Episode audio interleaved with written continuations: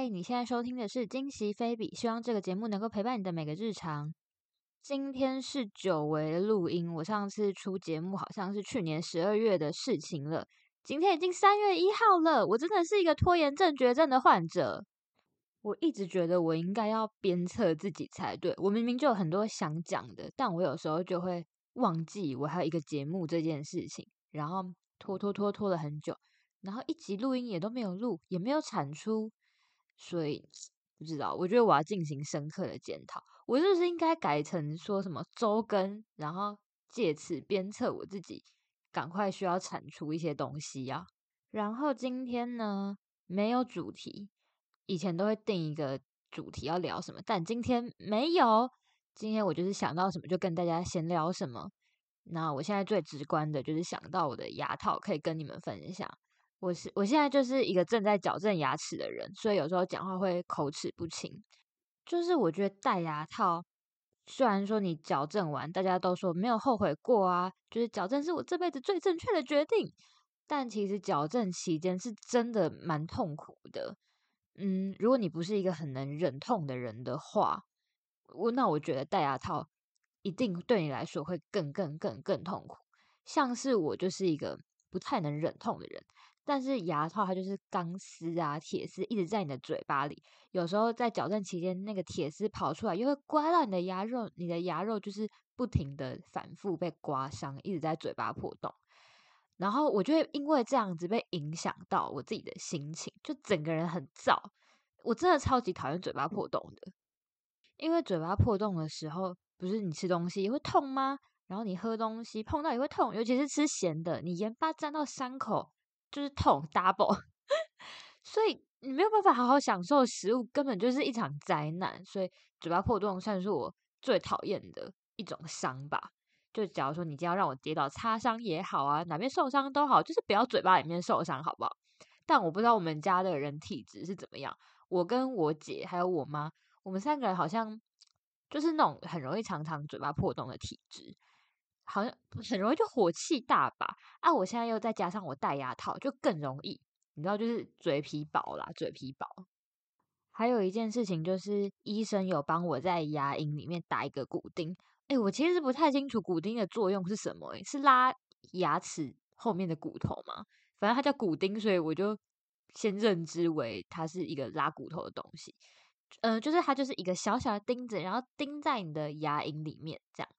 我有打一个，然后我姐以前矫正牙齿的时候好像打四个吧，我觉得她应该更痛苦啊。总之呢，现在这个骨钉在我的嘴巴里面，但是它现在有点松脱了，所以我现在讲一次话，还有吸一口口水的时候，我都会吸到那个铁味，因为它现在在松脱，然后就会有那个血流出来。然后我现在右上不对，左上角那边真的超痛的，就一个钉子，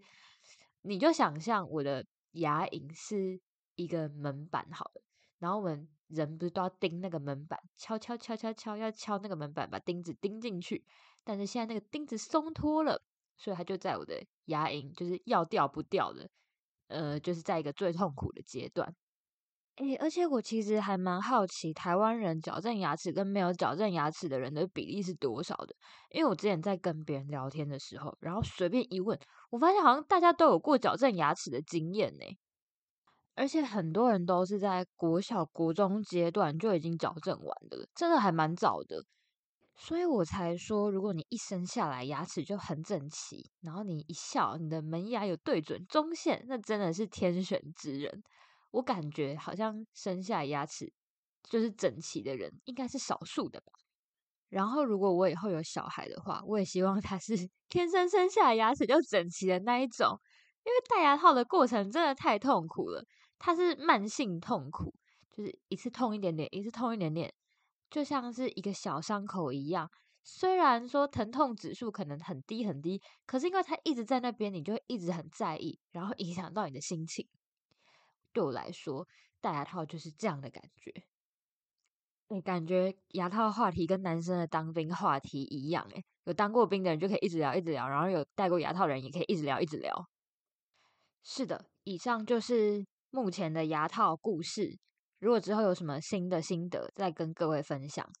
然后接下来呢，来跟大家讲我前几个月的心情转折。我前几个月的心情真的就像在洗三温暖一样，我的情绪真的是在大起大落。就是我觉得呢，我自从上了大学之后，我逐渐在变成一个蛮负面的人。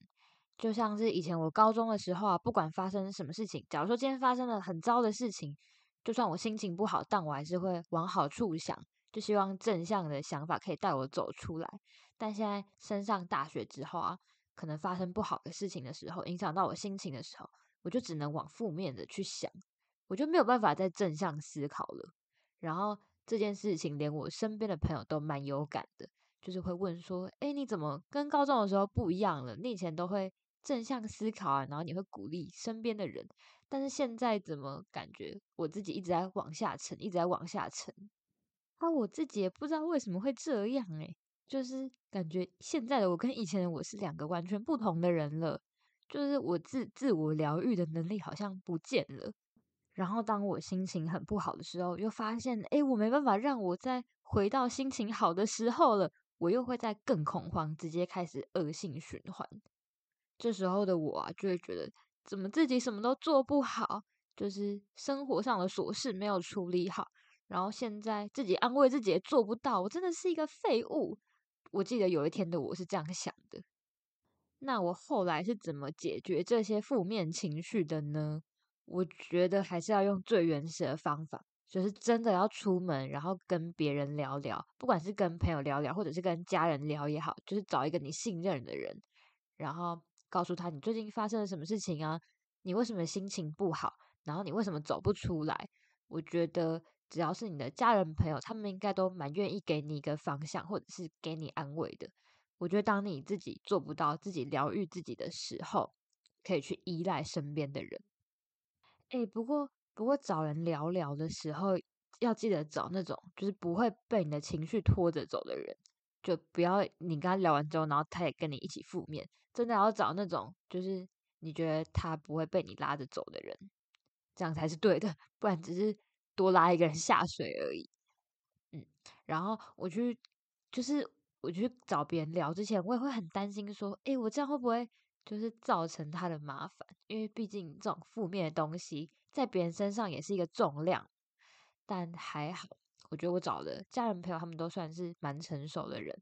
而且俗话不是说当局者迷，旁观者清吗？如果是他们用客观的角度来帮你分析问题的话，你就可以发现一些。你以前没有得到过的观点，因为毕竟你一直都是在用主观的角度去看事情，所以我觉得就是真的心情不好的时候，用最传统的方式，就是跟别人聊天，然后多去接触不同的人，真的是一个好的方法耶。然后处理情绪啊，就是这种感性面的东西，感觉是人一辈子的课题，没有人应该一出生下来就很会处理自己的。情绪吧，就大家都是活了好几十年，然后慢慢的在想，诶，我今天生气了，我该怎么处理？我今天很难过，我该怎么处理？所以不是大家才会常常会说什么，哦，这个人情商很高啊，这个人情商很低。也有人活了好几十年，但还是不会处理自己的情绪的哦。像是我现在，我现在就比较不会处理难过的时候该怎么办，这也是我目前的课题。也希望大家在伤心难过的时候，身边都有人陪伴，或者是拥有自我疗愈的能力。虽然我们活着，但是我们也要活得幸福快乐，对吧？以上就是今天的节目，谢谢大家听到这边啊。今天的封面是我自己画的，因为我们的绘师最近好像真的很忙很忙，所以他最近这一阵子应该没有办法帮我们画图，所以就交给我来吧。但我是一个美术天分极差的人，请大家多多见谅。但我会努力的画出我想要的那种感觉，呃，真的很紧张诶，这个是我第一次自己画封面，呃，我会加油的，请大家不要嫌弃我，我是菲比，我们下次见，拜拜。